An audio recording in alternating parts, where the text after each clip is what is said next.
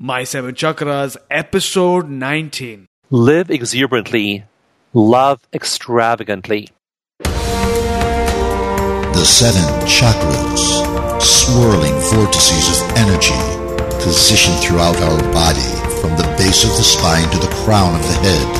For thousands of years, this ancient wisdom has been passed on from master to disciple. Join Aditya as he embarks on a journey to interview healers, thought leaders, and experts who have dedicated their lives to raising the level of human consciousness. Welcome to My Seven Chakras. And now, your host, Aditya Jai Kumar. So, greetings, dear listeners. Aditya here, and I am electrified to bring you our featured guest today, Dawson Church. Dawson, are you ready to inspire? Always, absolutely, definitely. Perfect. So, Dawson Church, PhD, is an award winning author whose best selling book, The Genie in Your Genes, has been hailed by reviewers as a breakthrough in our understanding of the link between emotions and genetics. He founded the National Institute for Integrative Healthcare to study and implement promising evidence based psychological and medical techniques. So, Dawson, I've given our listeners a mini introduction. So, why don't you tell us a little bit more about yourself? Well, I've been in the health and healing field for many years. And what's exciting to me is that we're on the cusp of a huge change in medicine and psychology to the point where these practices that were previously regarded as esoteric and part of alternative medicine are now becoming part of mainstream medicine. Like acupressure is one, yoga is one. There's research showing that yoga actually is very helpful for post traumatic stress disorder. Yoga also improves people's levels of anxiety and depression symptoms. So we're now showing that these ancient practices like acupressure, like qigong, like yoga actually have effects in the body. And those effects, Aditya, aren't just minor. Those effects are major. They affect every organ system. They affect your whole circulatory system, your whole skeletal system, your whole respiratory system. So what we find in research now is that these practices are coming into the mainstream and that research is showing they have a massive effect on your health and your body. So I think we're at this big shift in the whole field of medicine and psychology where we're now bringing these practices into the mainstream and validating them with medical research as being useful and fundamental to health and well-being. Wow. Thank you for that amazing introduction. So here at My Seven Chakras, we believe in the power of Ichinen Sanzen, a Buddhist term which means that there are 3000 worlds, possibilities or outcomes from just a single thought. In other words, there is infinite potential in a single thought or idea. So we usually start our show with an inspirational quote that will get us into a space of awareness, learning and compassion. But before we get any further, I was wondering, Dawson, if you could give us a glimpse of the very famous laugh that you're known for. Certainly, I, I, love laughter, and you know what, what, I what I was thinking about earlier. Mm-hmm. You were talking about the inspirational quote. Is mm. I for most of my life, I didn't laugh. I didn't laugh very much, and and I kind of put the the lid on my exuberance. And mm-hmm. just a few years ago, I began th- questioning that, thinking, why? Why not laugh loud, often? And the whole idea that I wanted to bring to this this discussion was was the whole the whole notion of just allowing your innate being to play, to dance, and to be fully who you are. We have so many reasons why we accept being less than we might be. We have so many, maybe it's, it's the expectations of those around us. Maybe it's life scripts we're living out. There are all kinds of excuses people make. Well, I can't do it because I'm a woman, I'm a man, I'm too young, I'm too old, I'm too poor, my circumstances are this, that, or the next thing. So we have all these arguments against living exuberantly. And so my inspirational quote you, which I mentioned earlier, was live exuberantly, love extravagantly.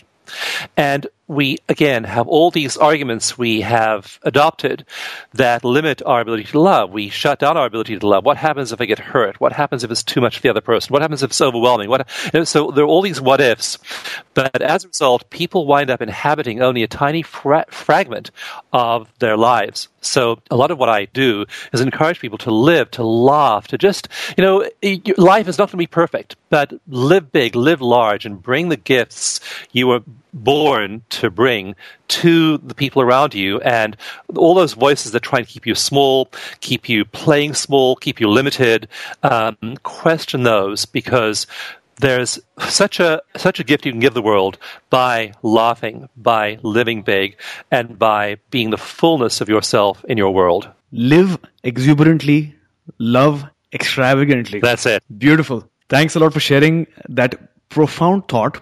And with that, let's ring the bell and begin our wonderful chat today. So, Dawson, do you like visiting the mountains once in a while? I actually live in mountains and I walk in them often. Wonderful. So let's just say you're at a health retreat somewhere among the mountains and someone asks you, what is the main focus at this point in your life? What would you tell them? I think I would tell them that my main focus is bringing these methods I described earlier into primary care, into hospitals, into mainstream medicine. There's been a real counterintuitive movement over the last 30 years in medicine to, be, to becoming more and more mechanistic. And so we think first in terms of pills surgeries and procedures, and we think only later of these kinds of practices I mentioned earlier. But um, meditation is so affects the body that it should be part of, of virtually every medical routine. If you're diagnosed with a disease, if you're tense, if you're suffering in some way, then meditation is affects so many physiological systems. Your heart rate slows down, your muscles relax, your blood flow increases, all kinds of beneficial things happen when you use EFT tapping, when you use meditation, when you when you move your body, when you calm your mind. So um, what I'm really focused on is um, is bringing these kinds of interventions into hospitals, and more and more they are. I there's a big hospital chain near uh, where I live, headquartered near here, that has over 20 million members in it, and now they're offering qigong classes. They're doing eft tapping. They're offering yoga classes. When they do when they when people go for therapy psychotherapy they get interventions like emdr like eft and so we're seeing all of these body based and non invasive personal growth practices now increasingly getting into the mainstream. And so I, I, really have a passion for that. I want to see them in every hospital and every, every doctor's office, every nurse being aware of them and trained to encourage patients to use them. And it's not to say that we, we don't need drugs and surgery and all the other marvels of modern medicine. I believe in them. I think they're wonderful but they are part of the picture. And when they are regarded as a substitute for our own self regulation, our own self healing abilities, then we really, really miss the boat. So we need to look at what we can do to heal ourselves, what we can do to love ourselves, what we can do to, to shift our bodies. And it turns out that we can self regulate all kinds of things. When you meditate, when you do EFT tapping, when you do some kind of gentle movement and calm your mind, genes are switching on. You're turning off the genes that code for stress hormones like cortisol and adrenaline. You're turning on the genes that code for beneficial cell regeneration hormones like DHEA. So when you are doing these practices, you're literally affecting your body down to the level of the genome. And I find that really, really exciting. And that's why I believe these practices should be part of medical care.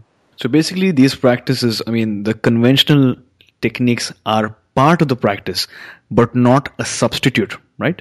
Correct. Perfect. That's so profound and inspiring. Uh, so, Dawson, as you probably know by now, My Seven Chakras is all about learning about our chakras and how these energy centers influence our lives.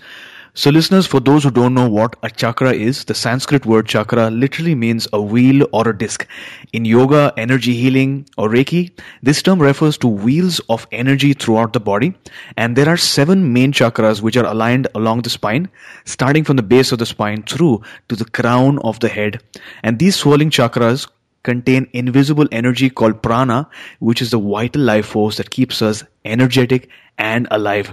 So, Dawson, could you tell us a little bit about the significance of these chakras within your practice? I first learned about these when I was a teenager and I was living in a spiritual retreat center and we learn kind of healing called attunement.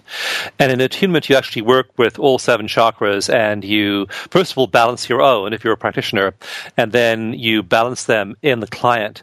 And we saw remarkable healings in that center as people used this these techniques. And one of the most striking to me was one day I was at a construction site and the workers were using nail guns. And these nail guns are pneumatic tools that shoot nails into wood. So you put the the nail gun up to the wood, you pull the trigger, and it just in one stroke it shoots a nail all the way into the wood, just in one one shot. And what had happened in this particular day in, in this construction site is that there had been an accident, and uh, somebody had had a nail go through their thumb, and so the nail gun had sh- shot the nail in through the uh, the ball of their thumb out through their thumbnail, and they had this hole in their thumb, the thumbnail. We uh, this is a woman actually doing doing this work. We uh, we took her to a quiet place. We used attunement on her. We worked with each of her seven chakras, and this is going to. I'm getting chills as I say this, Aditya, because it's I, this happened a long time ago, but it made such an impression on me. I literally in about maybe five minutes saw that thumb go through all the normal stages of healing that normally would have taken two, three, four weeks in uh, just a few minutes. And what happened is her thumb got big, it got blue and swollen, then it got red, then the holes closed up, then it became pink, and then it was normal. There was no sign of, of the, uh, the, the hole closed up on both sides. And in just a few minutes of doing this attunement work with her, working on her chakras, those those holes had closed up. So so experiences like that made me uh, understand how powerful these healing methods can be. And when you balance the body's energies, that it has a profound effect on the physiology. So cells are happening. What's happening when you see a wound heal up is stem cells are being mobilized and those stem cells are going to the site of the wound and they are helping the body repair itself by turning into nail cells, skin cells, blood vessel cells, nerve cells, and so on. So there's all this activity happening in the body at the physiological level, at the genetic level, that is regulated by energy. If our energy is calm, if our energy is centered and balanced, then the body is capable of miracles of healing. One of the interesting surveys I was reading recently was a survey of doctors and whether or not they believed in miracles. And it turns out that over half of all doctors, this is a survey done in the US, over half of all doctors believe in miracles. Over half of all doctors have seen miraculous healings in their practices. Patients who should not have gotten better, getting better. So doctors on the whole, more than half of them have not only seen miracles but believe in miracles. And this, by the way, includes doctors who are atheists. wow, atheists as well. that's, that's, definitely something. Must be challenging to be an atheist and see a miracle. yeah, yeah, it's like you just turned them into a believer all of a sudden, and uh, I, I, think I think it is it is these uh, phenomenons, these these uh, uh, incidences that happen that truly change a person's life, whether he's a he's a healer or a doctor or maybe a patient as well. And I truly love asking this particular question uh, to all my guests because this question really allows uh, our guests to look at the chakras from so many different angles and so many different viewpoints.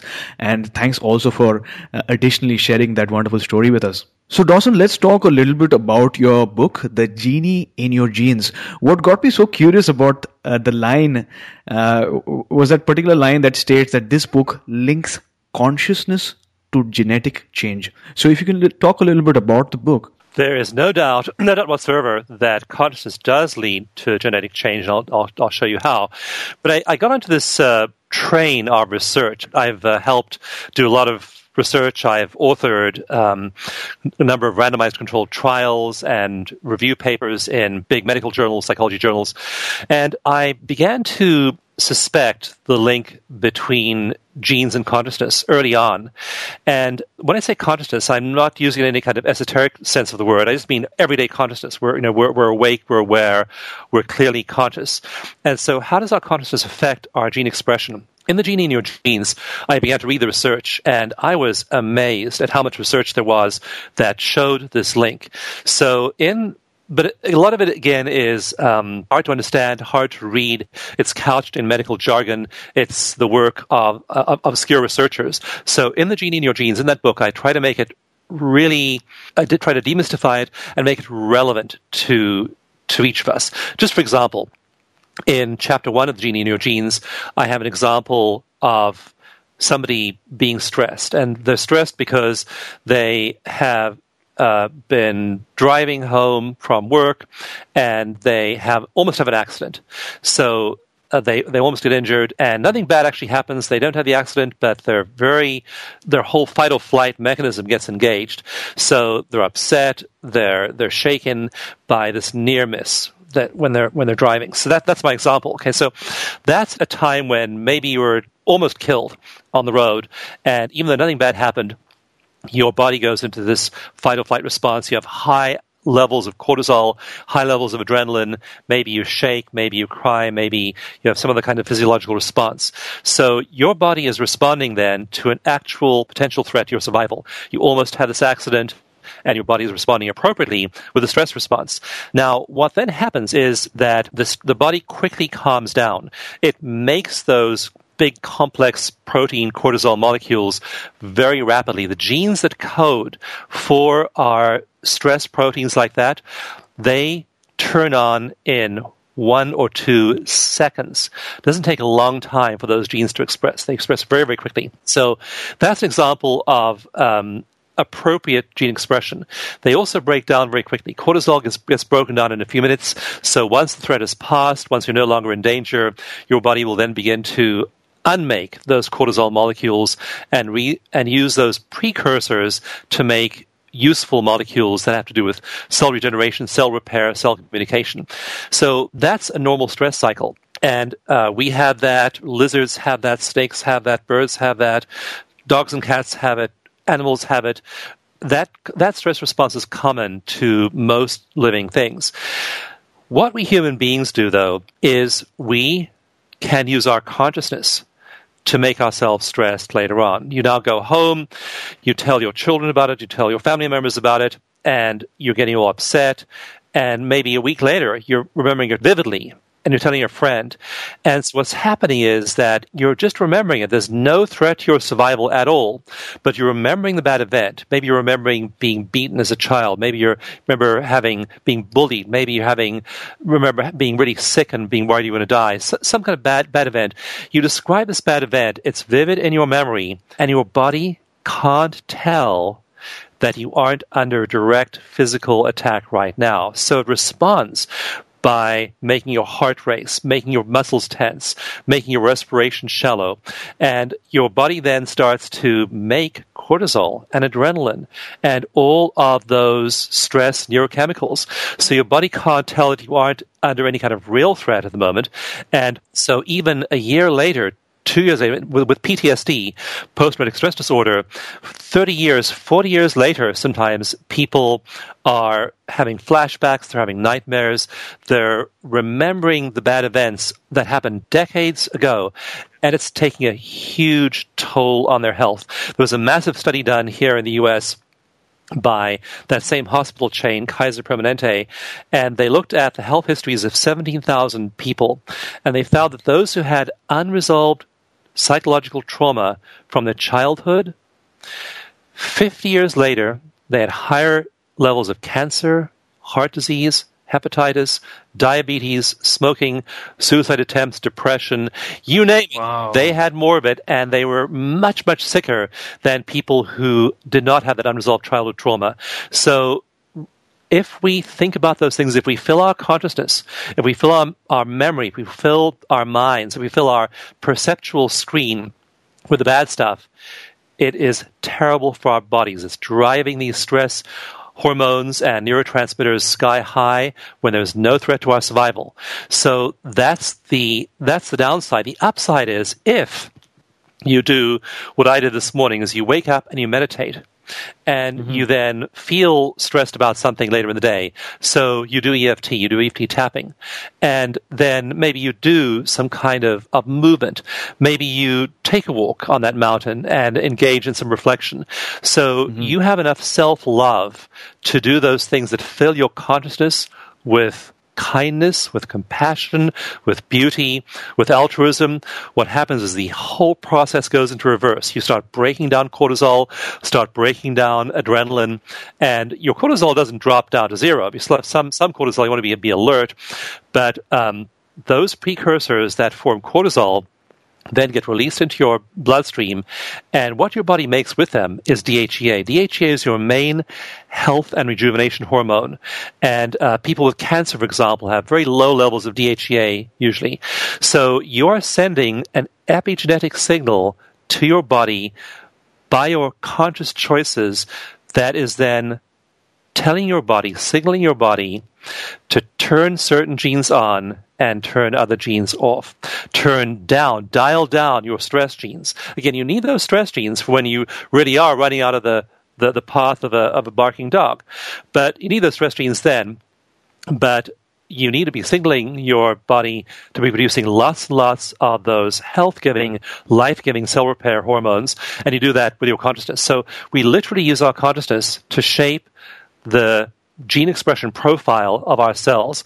It, it's it's it's going that deep into our physiology to where we're literally shifting the neurotransmitters in our brain, the hormones in our, our body, and the entire functioning of our physiology is changing based on our awareness, based on our consciousness, based on the kinds of practices that, that we use. So th- this to me is tremendously exciting. If, if, if, this were a pill, it would be a miracle pill. Definitely. There's one little pill. It's going to regulate your blood pressure. It's going to make your muscles relax. It's going to make your blood flow well. It's going to give you nice, even heart rate variability. It's going to make you feel, feel this wonderful sense of inner peace. It's going to release endogenous endorphins in your in your in your brain, so you feel really good. You laugh a lot more. Here's a pill. Will you take it? It's free. of course, sign me up for that. and we have it as consciousness. It, it, it's our conscious to do all that. So I guess it's all about the gene expression. And thanks for uh, telling us about that term and sharing that the effects of an accident, for example, the effects don't have to be physical per se. They can be psychological or hormonal, and those effects can make a huge difference in our daily lives. But definitely, there are ways and practices to reverse those effects for healing. So thanks for sharing. Yes, that's absolutely right. That's true. Now, I know that you're an expert at EFT, the emotional freedom technique. Can you tell us a little bit about this particular practice? Sure. EFT is a combination of modern psychotherapy and ancient knowledge. And the modern psychotherapy part is that it uses techniques drawn from exposure therapy and cognitive therapy. And exposure therapy is a therapy that, in its simplest form, simply has you remember bad stuff that happened to you. And usually we don't want to remember bad stuff. Like, you know, if, if, if something dreadful happened to you, you, we have various coping skills like um, maybe you you forget, maybe you dissociate, maybe you you you go numb, you numb yourself out. So um, exposure therapies have you remember the bad things, and there are ways of remembering them and then um, removing the emotional intensity from that memory. It also involves elements of cognitive therapy, how we think and the stories we tell ourselves about the world. So it has very simple ways of bringing in those two modern psychotherapy methods. But the magic ingredient is acupressure. While you're remembering the bad stuff, you apply pressure to one of 12 acupuncture points. Either you can just rub them or you can tap them or just apply gentle pressure to them. What that does is what happens in the brain when you do EFT is so interesting. When you say remember that car crash and your body starts to go into fight or flight you start to, to produce all those stress biochemicals you're remembering this thing that memory is held in your in the parts of your brain that, that deal with memory. There's a strong emotion, the fear arises, and then you start to make those those hormones. So there's a signal from the memory to your body to go into fight or flight, to go into the stress response. But now you tap. Do EFT and tap while you're remembering the thing, now your body is getting a completely contradictory signal. It's getting this very soothing signal of pressure on acupuncture points. And so the body is getting these two signals and saying, huh, I'm getting the signal from the mind, this memory of the car crash saying, go into fight or flight, go into stress, there's danger right now. And I'm getting this second completely contradictory signal from this acupressure saying that I'm safe, I'm okay. What the body then does, what a very interesting thing happens then, the body realizes that that memory of the car crash is not a threat to your survival right now. It's not a signal to go into fight or flight. And then it breaks the association between having the memory and the physiological response. So once you tap, do EFT on a bad memory, that you still you can remember the bad thing if you want to, but there's no longer the emotional message to go into fight or flight and engage the stress response. Once you break the association in the body between the memory and going into fight or flight, the association stays broken. So, for example, we, we worked with many, many thousands of veterans now, mostly Vietnam veterans. And one example I'll give you is a, veteran, I talk about this in the EFT manual. And this veteran had been haunted for over 30 years by nightmares. And he um, although he survived the Vietnam War, his best friend had been killed. And the day his best friend was killed, they'd been on patrol together. And they would go on patrol together every day, and his best friend was always on his left. He was always on his on the right. So they would go on patrol in this configuration every day. And the day his, his best friend was shot by a sniper, Instead, his best friend, and he had reversed positions. So his best friend was on his right. And so for 30 years since Vietnam, he's had the story that bullet was meant for me. He has called survivor's guilt. He has flashbacks. He has nightmares, and uh, his physical health was very poor, and he had been tormented by this memory of his best best friend's death. We then had him do EFT tapping on that single memory. So again, he's thinking about his, his friend's death, the thing that normally brings him so much grief, and when he tapped, his eyes opened wide, and he said, "I just realized." Just the way I would have died for him he would have died for me. And he had this complete shift in his perception, and for the first time, he felt at peace around the event. And he, his, his nightmare stopped, his flashback stopped, and he felt complete peace. And we worked through his Vietnam memories because there were others as well, one by one with EFT. But suddenly, he's no longer driving himself into fight or flight with that memory with that aspect of consciousness. So that that's how EFT works. You remember the bad thing, you combine it with the tapping, it breaks the association in your brain, a part of your brain called the hippocampus, that associates uh, bad things with potential bad things that might happen now. And once you break the association, it stays broken.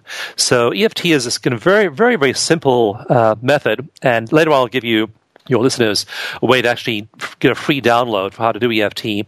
And it's it's just absolutely amazing in its ability to take life's bad experiences, those those things that happened that have an emotional impact on us, and just remove all of that emotional charge we have around them. That's so interesting uh, that you mentioned because uh, even I remember that we automatically tend to forget the bad things in our lives in the past, uh, but those memories, those experiences keep coming back to us again and again, time and again. And uh, from what you say, EFT changes those signals to sort of, in a way, confuse the brain, but make a positive association so that that new association, like the story that you shared of the Vietnam uh, War veteran, that can lead to a massive change. So thanks for explaining that. Yes, and that function of our brains, remembering bad things and trying to suppress bad things, uh, our minds are the cause of most of our suffering. And when we reflect on bad things, when we repeat old old behaviors, when we dissociate from painful memories, all these are ways in which our mind is actually keeping us suffering. And so the way out is the body. The way out is to become really peaceful in your body. That's why I mentioned things like meditation, like yoga, like heart rate variability, HeartMath, like EFT. All of these things are working at the level, not of the mind. I'm not, I'm not trying to convince you. I'm not saying, gee, Jim, you shouldn't think that way about your buddy's death in Vietnam. This isn't a mental thing at all. It's simply a, a body based approach, and all these body based approaches are tremendously useful in the healing process. Well, thanks for that. Now, through the wisdom that you share and the stories that you've shared uh, thus far, it's obvious that you're an expert at EFT. Uh, so, my question is what were you doing before you began this practice? If you could share the story behind it. Sure. I spent most of my early career as an editor and writer, and also managing publishing uh, enterprises. So, as manager of a publishing company, I wrote a fair amount. I, um, I was also a ghostwriter for some other people's books, and I got more and more. So, so eventually, I was I was publishing in the holistic health field. So, I was I was managing uh, publishing publishing company that was publishing health, meditation, spirituality books.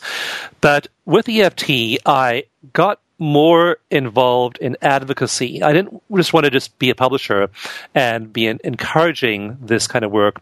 I, I felt a real burning passion to get this work into, as I mentioned earlier, primary care.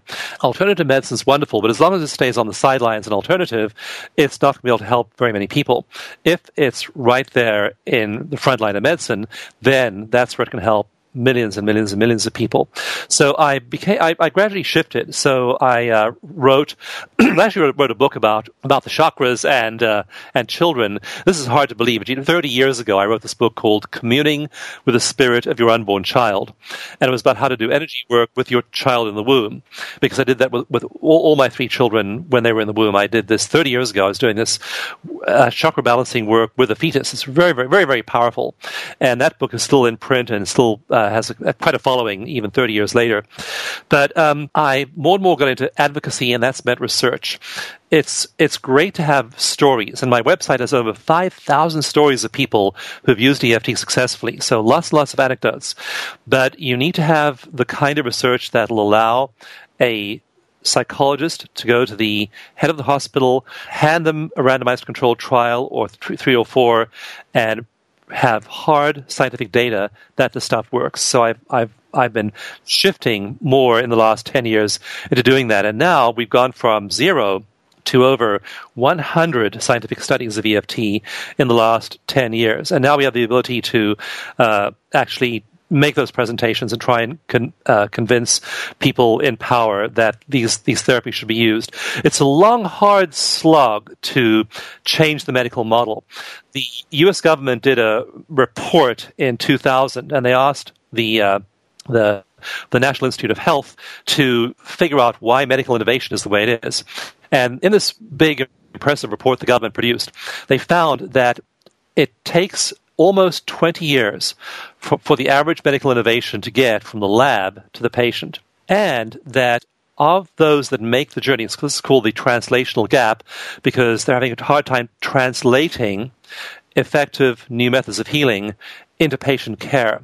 So this is called the translational gap, and it takes almost 20 years to, to reach patients. And that's the good news. The bad news is that only 20% of medical innovations ever reach the patient. The other 80% are lost. And there's an, a really entrenched system of doing things the way, the way they are. And what I ask people is if uh, I were to say I was to just be a nice guy and buy you a cell phone. I'm going to buy you a cell phone. So I'm going to buy you a cell phone. You know, and I'm going to buy you a cell phone, and I'm going to give you the cell phone as a gift. And this cell phone is a 20 year old cell phone, and 80% of its capabilities are shut down. Only 20% are there. Would you be happy using a 20 year old cell phone that was 80% disabled? And of course, the answer is no. You wouldn't want, to, want to, your computer to be 80% disabled or and 20 years old, or your cell phone, or any of your technology. And yet, that's exactly what we seem to be perfectly content with in med- medicine. And it's just a, a, crazy system that suppresses, that systematically suppresses innovation in medicine. So that's why I'm so keen on getting these kinds of, of new healing techniques to people. They need to not take 20 years. Those veterans who are suffering uh, now, after the after the more recent wars, shouldn't have to wait 40 years for effective therapies. And that's people who have been been victims of natural disasters. It shouldn't take that long. We have to just completely shift our paradigm and start to get these evidence based cures to them quickly and efficiently. Thanks for sharing. I recall I recently read a quote by Ralph Waldo Emerson who said that the only person you are destined to become is the person you decide to be. And it's obvious. Love it. Love it. And it's obvious at some point in life you made that decision to become the person you were destined to be. And not only that, you took action. You met the right people, you did the right things, and you believed in yourself, most importantly, which led you to becoming who you are today. And that is phenomenal. So thanks for sharing. You have to take action, and you, if you are going to create the person you become, why not set your heights, sights as high as possible? Why not be, be, the, the best possible version of you? Why be content with some small, fragmentary, strangled, cut off version of self? I mean, what, I, what I tell people is tune into the grandest version. What, is, what does the cosmos think your purpose is? Don't ask yourself what your purpose is. Ask the highest power you can imagine what its vision of you is, and then act and align yourself with that. And you're right about action. When you take even a small step, maybe a step in the wrong direction, but when you, when you do something practical, you then catalyze all kinds of other other uh, influences, and magically the world then starts to coalesce around your ideas. But when people just take those those first steps toward their own greatness, then it catalyzes the release of all of the cooperative components there are in the universe that are supporting that vision. And suddenly you can do things, you can become things, you can envision things, you can accomplish things you couldn't when you were stuck in that little, small, uh, limited version of yourself. So, on that very same note, I can imagine a person listening to the show right now saying, this is out of the world.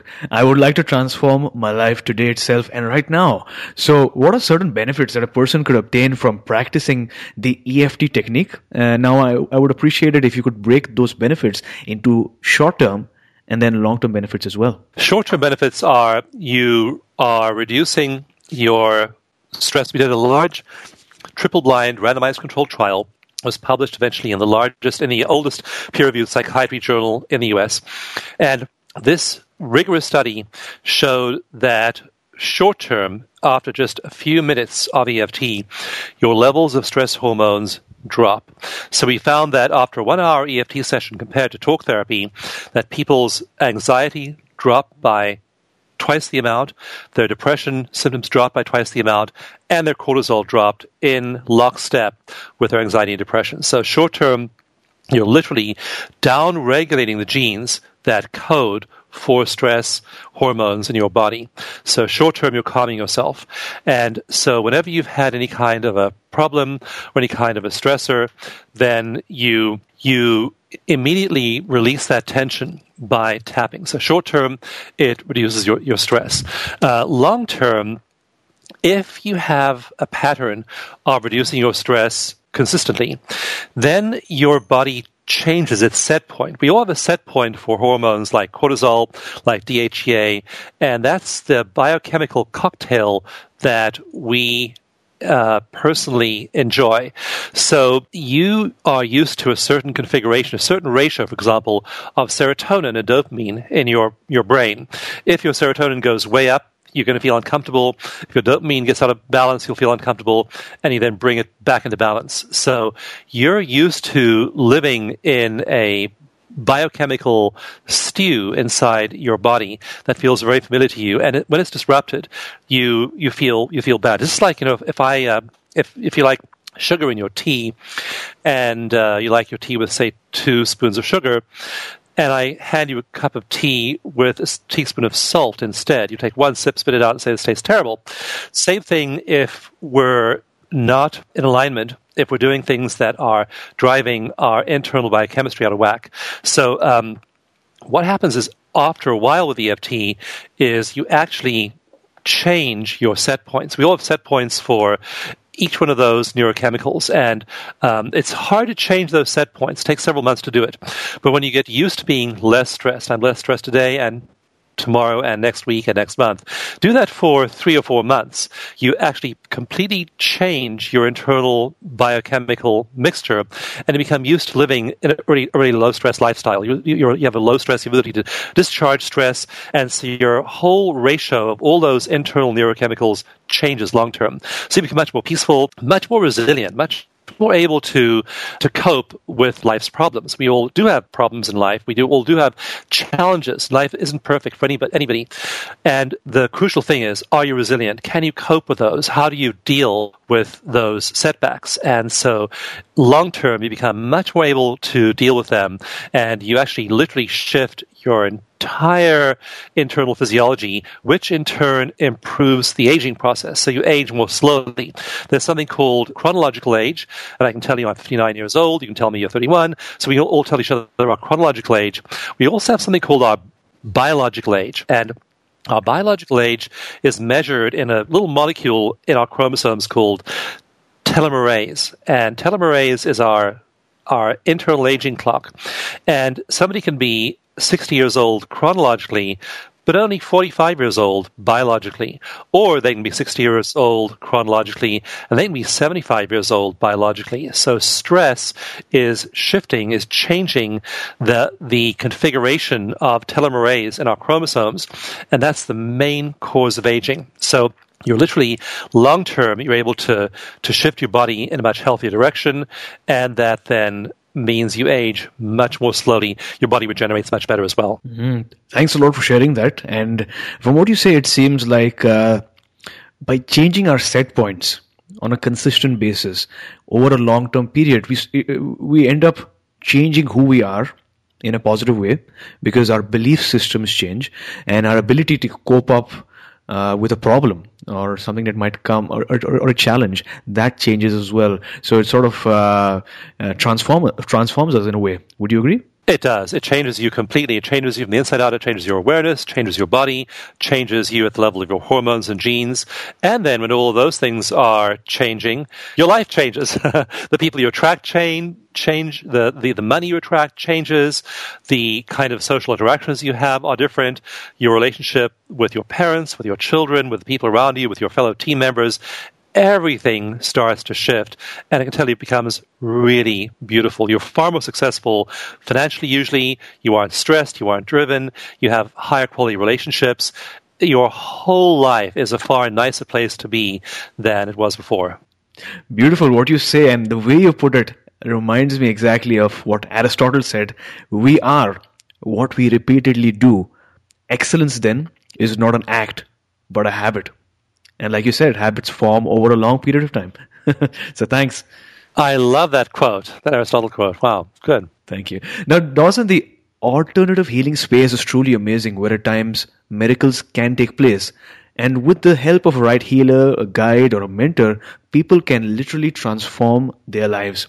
Now, I know you mentioned uh, one story earlier, but could you share another uh, really inspiring client success story that you have uh, had till date? I'd be happy to. And uh, I'm just trying to think about which one to share.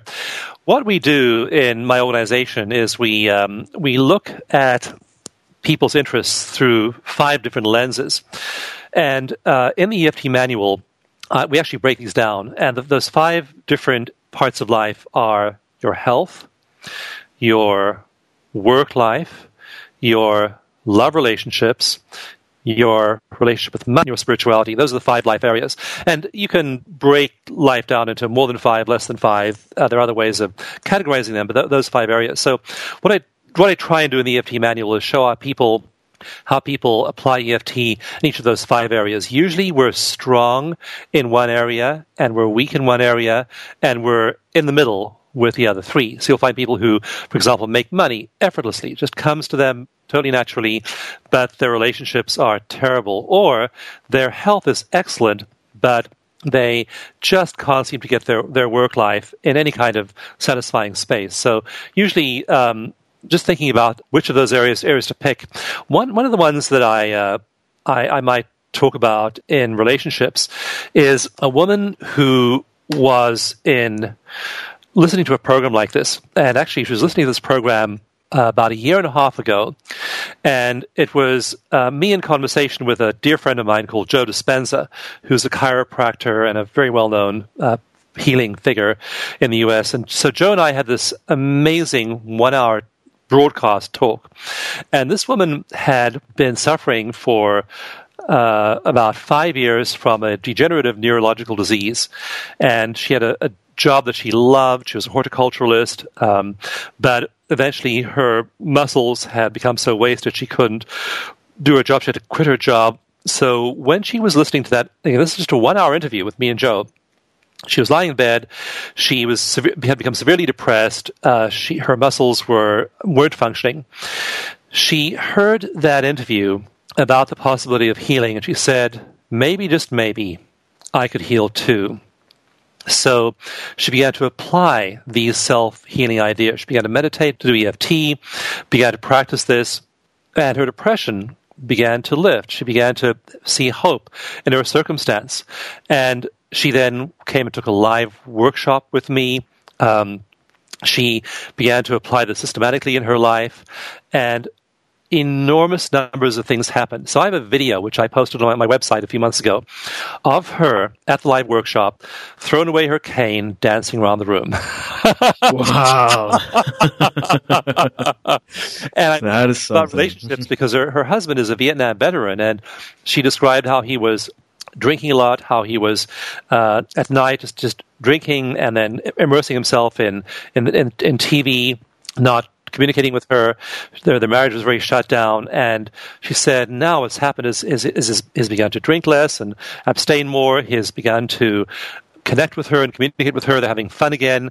All kinds of good things are happening in her life. So uh, these ideas have the power to radically shift all those five life areas. And that's just one of, again, there, there are 5,000 stories on my website. There are hundreds of thousands of stories. Uh, we, we, estimate that over, over 20 million people worldwide use EFT. So there are a lot of people who've seen a lot of miracles with this method. That is truly an unbelievable story. So thanks for sharing. And I'm sure that this would give our listeners proof that a transformation is possible. Now, from your experience, what is one highly beneficial health advice or tip that you could share with our audience which can be implemented immediately? For example, one of our guests recently shared that the exercise of oil pulling in the morning can be really beneficial. I uh, think the simplest possible exercise, and again, I, I have all of the, we'll, we'll share this, this link where you can get all of these for free. Here's one incredibly simple one. Whenever you're stressed, whenever you're upset, whenever you're in a situation likely to make you stressed, do one thing with your body, one physiological thing, and that is relax your tongue. Because there is a nerve that runs from the back of your tongue into the part of your body that's responsible for fight or flight. And if you relax your tongue, that sends a signal to that part of your cerebellum in your brain that you're safe and that, you aren't under threat.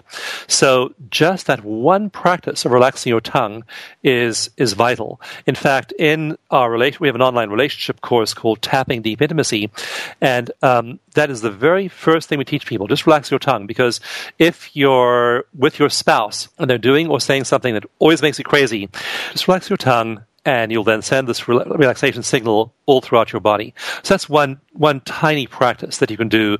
That again, just do that one item for yourself, that one piece of self care, and that can start to shift. Well, that is some super advice. I truly haven't heard of that uh, particular uh, exercise before, but I will try it out today itself. So let's move on to the next phase of our show, which is all about a major challenge or a learning moment. At My Seven Chakras, we are all about gaining life lessons from the experiences of our guests.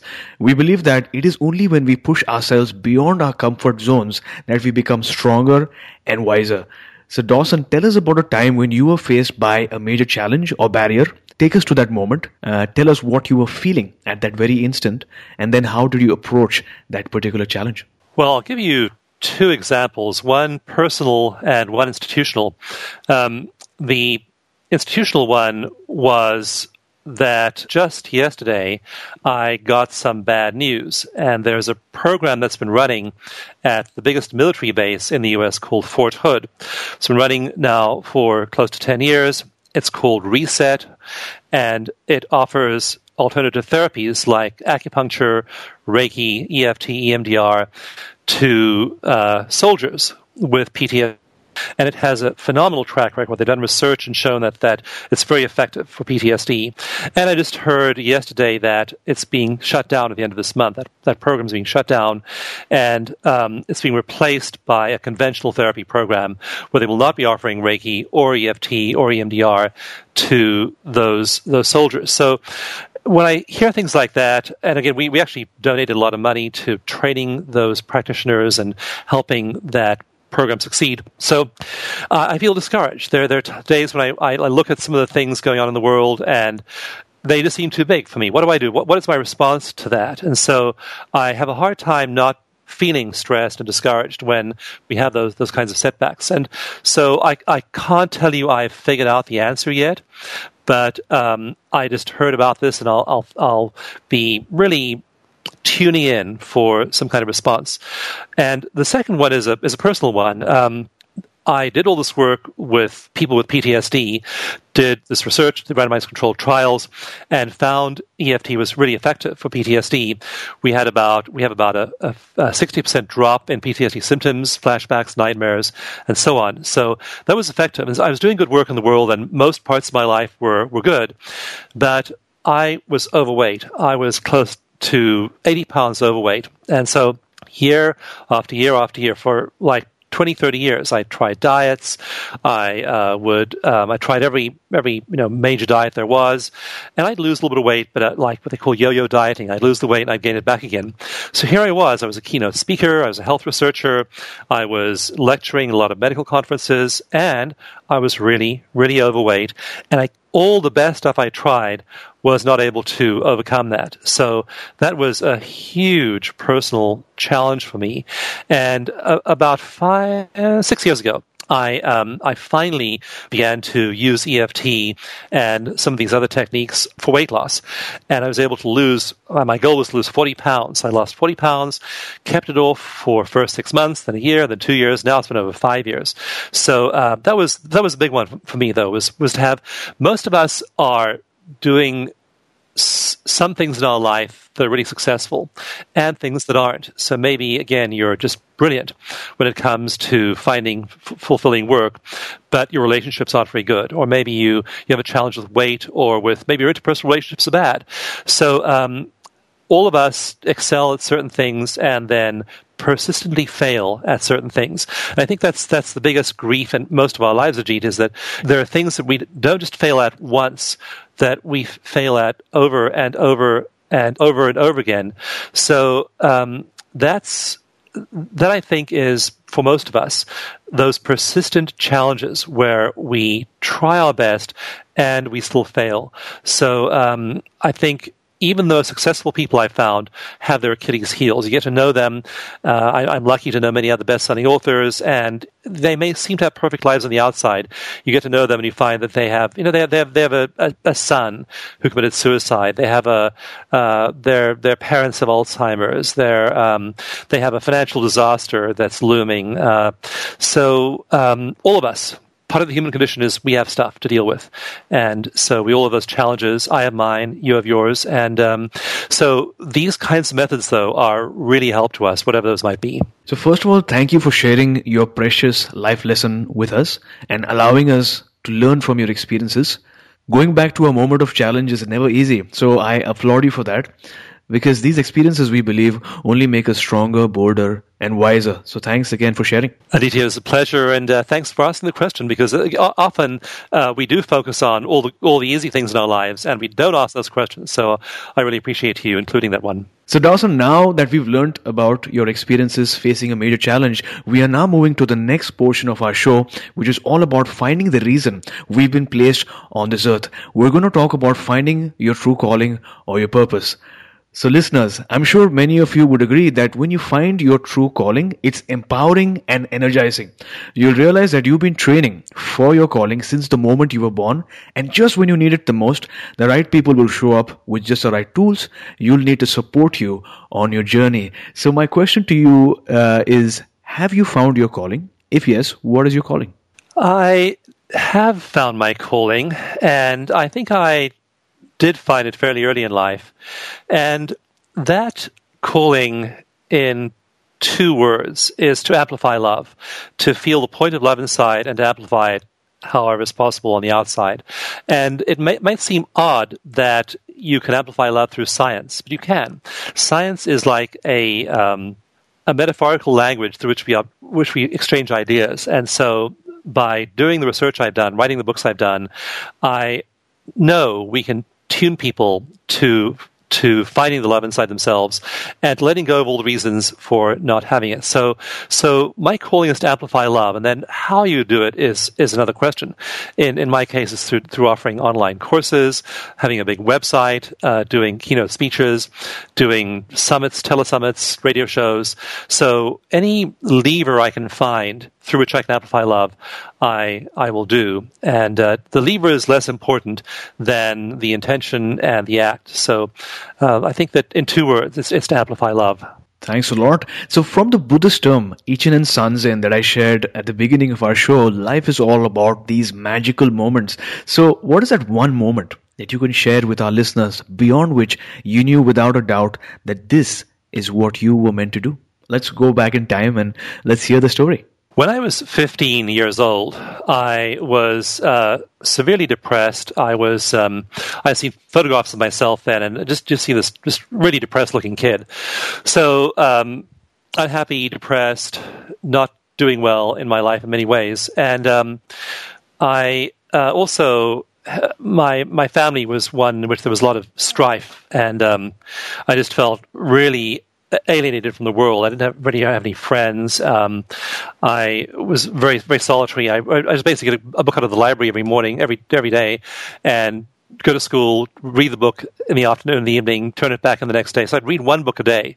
So I was reading a lot, but totally solitary. Just couldn't deal with other people or my family members, and um, in this very despairing place at the age of 15, one day I simply had this spontaneous experience that the universe is love. I just suddenly was had my experience, my my whole awareness flooded with love as one of those cosmic moments that you never forget when you simply know for a fact love is. There's an old Hermetic saying that um, to the person who's had the experience, no explanation is necessary. To the person who's not had the experience, no explanation is possible. And when you've just had this experience of transcendent love, no one can argue you out of it. No one can say, well, it was a hallucination. It was there, there, there is no such thing. It's just a fact in your awareness. You've, you've had this direct experience. And it turns out that actually many people in their mid teenage years do have those kinds of experiences. Also, many people, when they're children, have those experiences, but don't have the vocabulary to explain them to us. So, um, so like many people, I had that one moment when I just felt as though, um, the universe was love. Many of us have those peak experiences. And the question is, how can we induce those on a daily basis?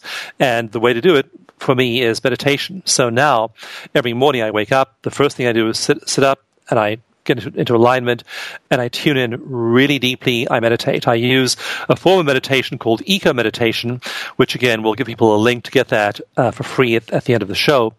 And um, I do that every day. So now every day I tune into love. And I ask myself, how would love approach the challenges I have today?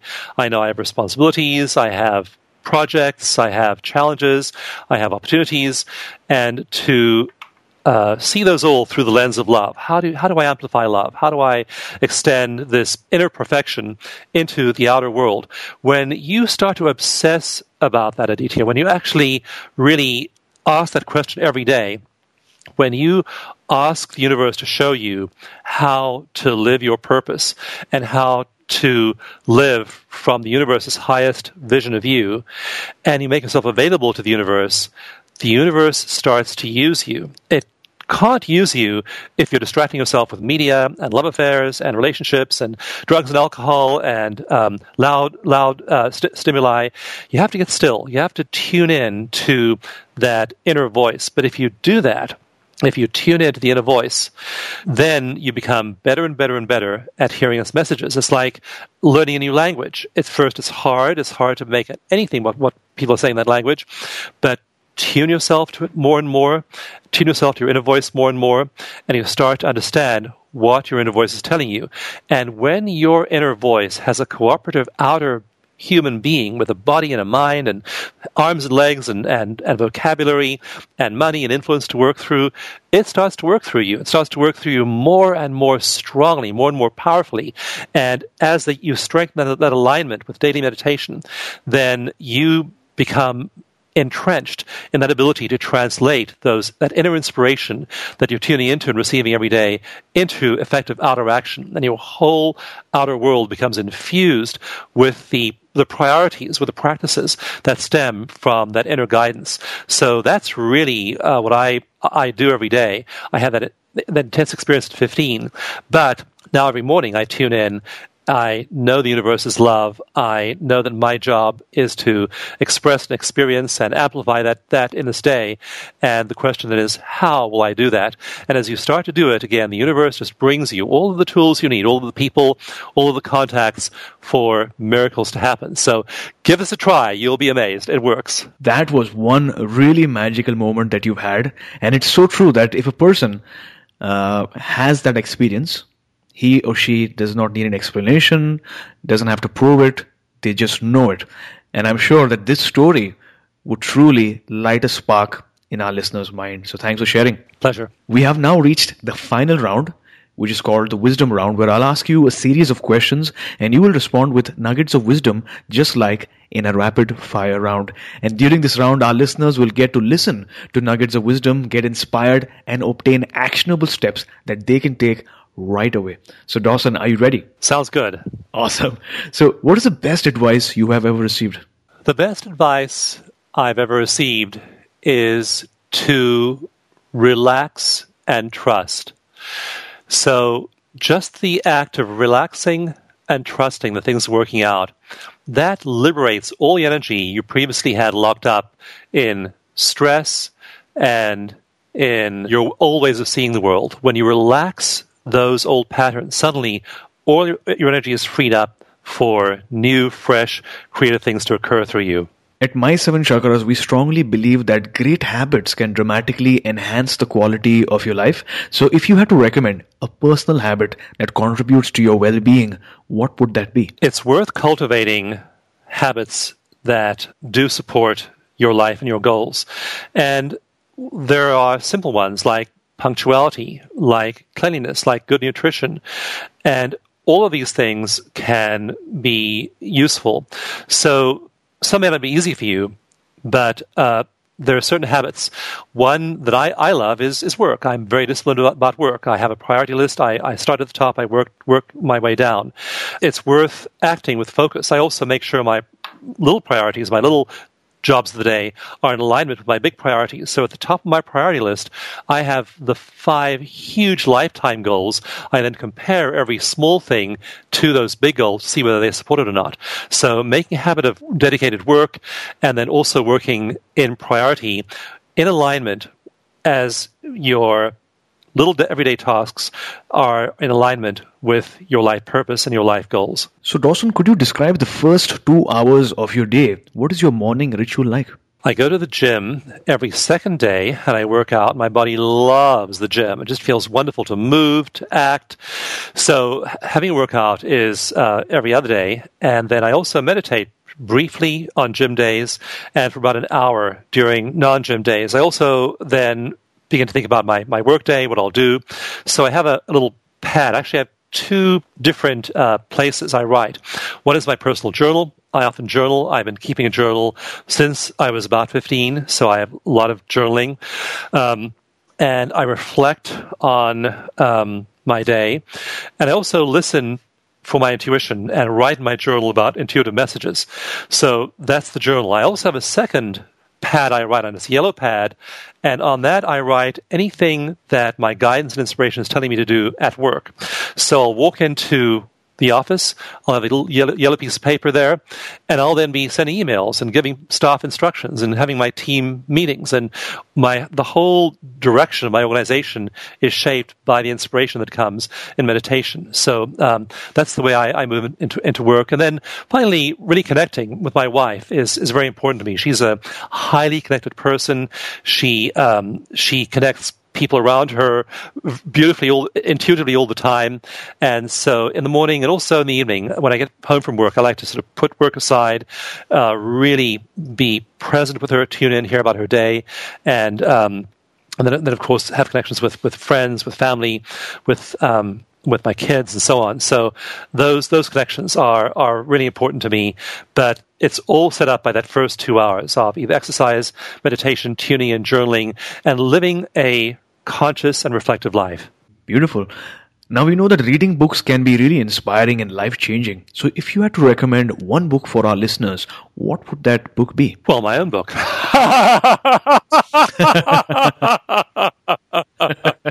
really, I mean, I, I, I remember one one, psych, one psychologist said that she was working with a Silicon Valley software executive, and he was in a wheelchair. He was really uh, had a lot of psychological medical problems, and he wouldn't do energy work. He wouldn't do energy therapies. And she said one day he came in clutching a copy of my book, The Genie in Your Genes, like a Bible, and he said, "Okay, now I understand this is all scientific. Now I'll do it." So, um, so I, I'm really thrilled that the book's done so well. I also have the EFT manual. I just, I just, I talk about those books. I, I make sure they get as, as, as wide a coverage as possible.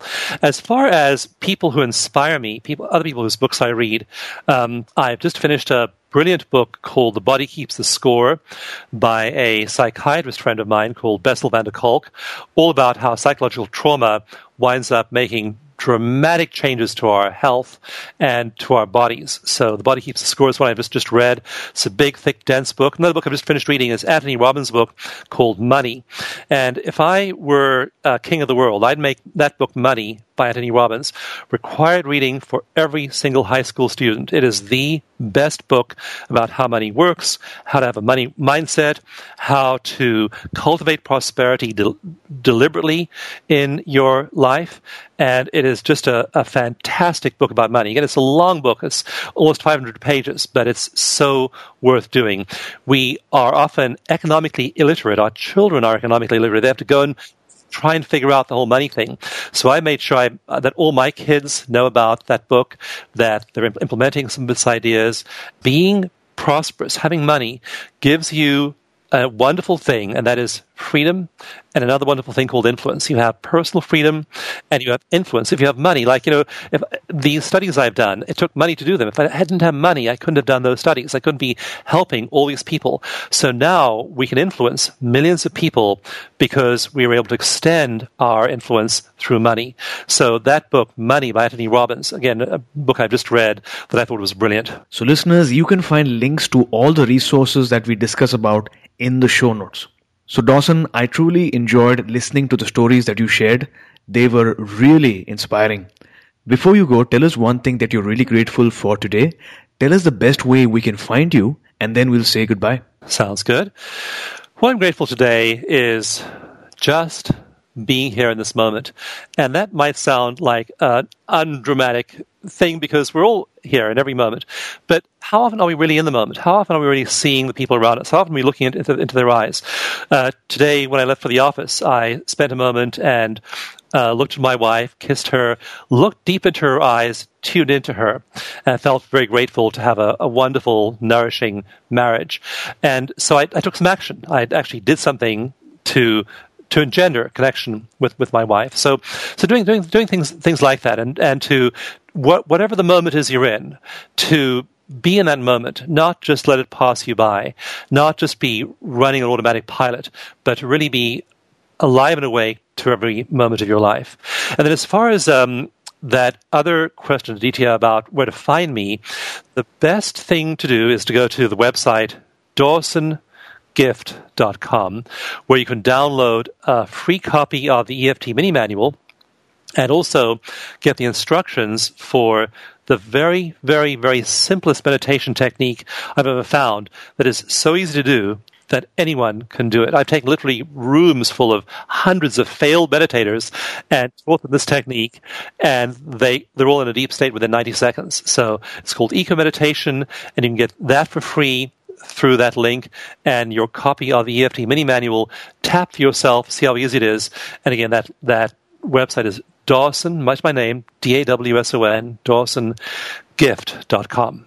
Wow, thank you for being so incredibly kind. I am sure our listeners will love your wonderful gift. It's so worth doing because I don't want them just to be inspired. I want them to take action. And you, have emphasized from the very beginning, inspiration is wonderful, F- feeling good is wonderful, but then it's actually doing the practices, is actually doing those things every single day to where they become part of the fabric of your life. When you when you've done that, you'll see everything start to shift. But it's it's not enough to be inspired and hear about it. You actually have to practice these things, and you may as well start right now today. So, thanks a lot for coming on our show today and taking our listeners one step closer to a, a human revolution. I hope our paths cross again sometime soon. You have a wonderful week ahead filled with inspiration, peace, and beautiful California sunshine. Thank you, I will. And Aditya, your work is so amazing. You're a brilliant uh, uh, and, and provocative interviewer. Thank you so much for this time to spend time with your community. You were listening to My Seven Chakras. Go to my, S-E-V-E-N, chakras.com. Download your free gift, get inspired, and take action. Transform your life today.